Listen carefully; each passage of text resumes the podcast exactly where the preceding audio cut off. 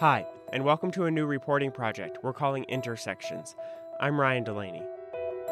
Indianapolis is undertaking a big experiment to see whether attacking the root causes of crime in just six neighborhoods can reduce the city's murder rate.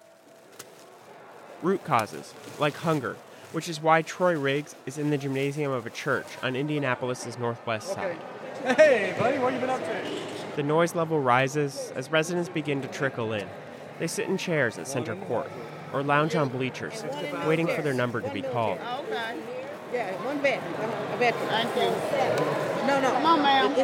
But to get the whole picture as to why Troy Riggs is here, we need to go back to 1989 when Riggs was a rookie cop in his hometown of Louisville. On his first day on the job, his shoes not even scuffed from walking the beat, Riggs's captain walked into roll call and gave orders about cleaning up a rough part of town.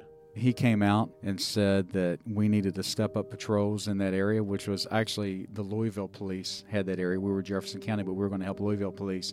And his quote that day was I won't give you the exact quote, but his quote said, I want you to go back there, stop everything that moves. You can't trust any of those, and he used some expletives in that area because no one back there is good. Well, that was my neighborhood. That's where I lived. I found that pretty offensive. And so Riggs promised himself that if he was ever in a position of power, he would never treat a community that way.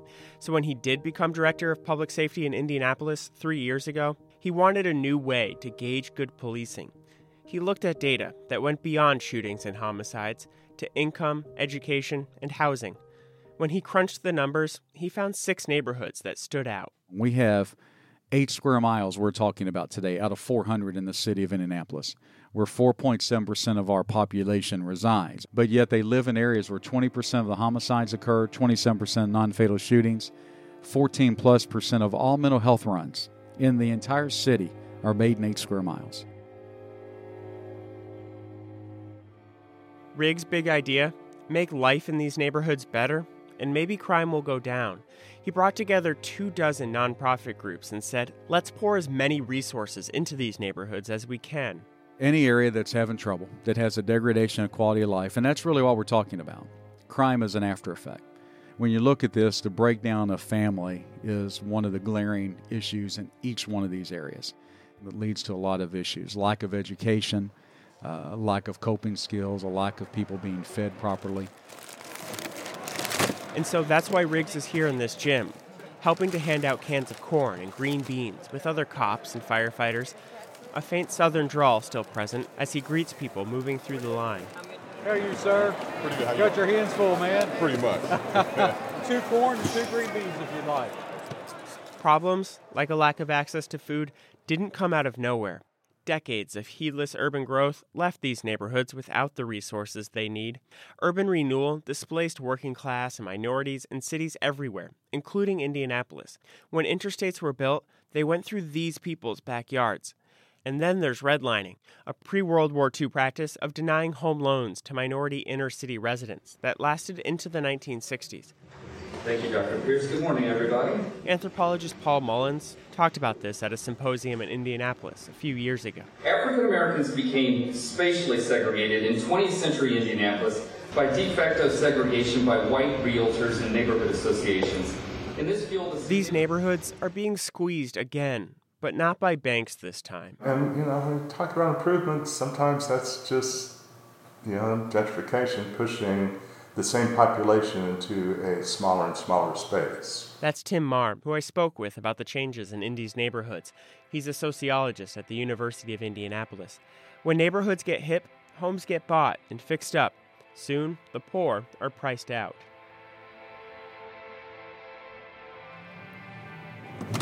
Okay, so we're LaShawnda Crowe Storm grew up on the northwest side of Indianapolis, now one of Riggs' focus areas, and returned here to work as a community organizer.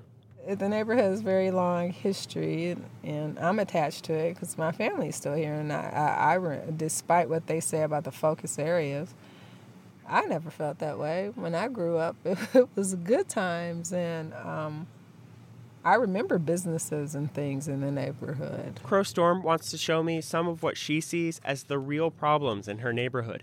We drive first past the elementary school. Within basically a three block radius around the school on the routes that these kids take, there's 75 plus abandoned homes. And so look at some of these. That these are the kind of alleys that kids have to walk by. And imagine being six or seven trying to walk past this daily.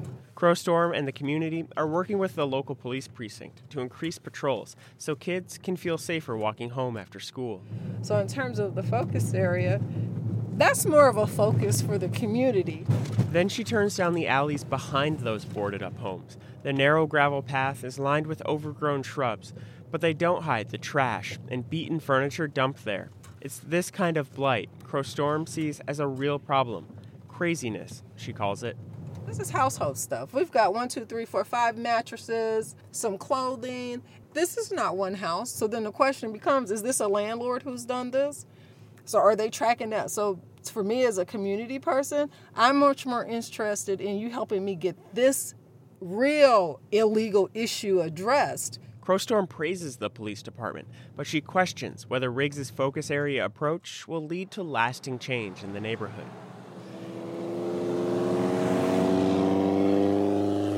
For Jay Height, community change is all about the people. Height is the pastor of the Shepherd Community Center on the Near East Side. You know, as you walk through the neighborhood, you're going to see uh, all kinds of homes, some that are folks have taken great pride in and how they care for them, and in others, you're going to see folks who they just don't take care of it and that could be a variety of reasons. Maybe they don't have the resources. Heights lived in this neighborhood for 20 years, and during our walk on a hot morning, he stops to talk to residents. Hey, Steve. Hold on. Hey, Steve, come here. He shares news and listens to concerns Steve. about problems in the neighborhood. People here are frustrated and worn down by the constant crime. We're not going to police our way out of this. This is really a matter of hope. And we, as, as a church, as a ministry, uh, as a nonprofit in the Near East Side, uh, it's really our job to help instill hope into people and let them know that there's someone there that cares. For decades, the neighborhood revolved around the RCA factory and its thousands of jobs making TVs, but the company pulled the plug in the 90s, leaving a big hole here. The housing crisis was rough too. Height says it feels like the recession never ended, but he still feels privileged to have raised his family here. It's a place where the porch is still in the front and that's a sense of community. And I think the greatest challenge we have is we've lost we, we've lost some sense of community. And with the loss of community, then there's no uh, social capital. And if there's no social capital, you can't bring about societal change. Those front porches can be places to meet the neighbors, but for people like James Abbott, they can be a place to witness vice and crime.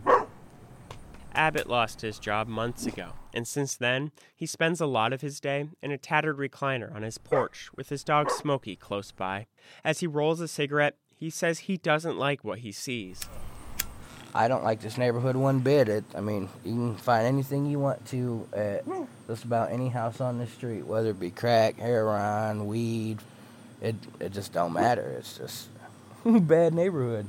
From Abbott's front porch, it's hard to see the hope and sense of community that people like Jay Height long to restore. We'll continue to visit these neighborhoods over the coming months, telling stories about the causes of crime as well as its effects. We're also posting a whole lot more to our website, wfyi.org/intersections. There, you'll find photos, maps, and graphics. Intersections is a reporting project of WFYI Public Media in Indianapolis. I'm Ryan Delaney. Thanks for listening.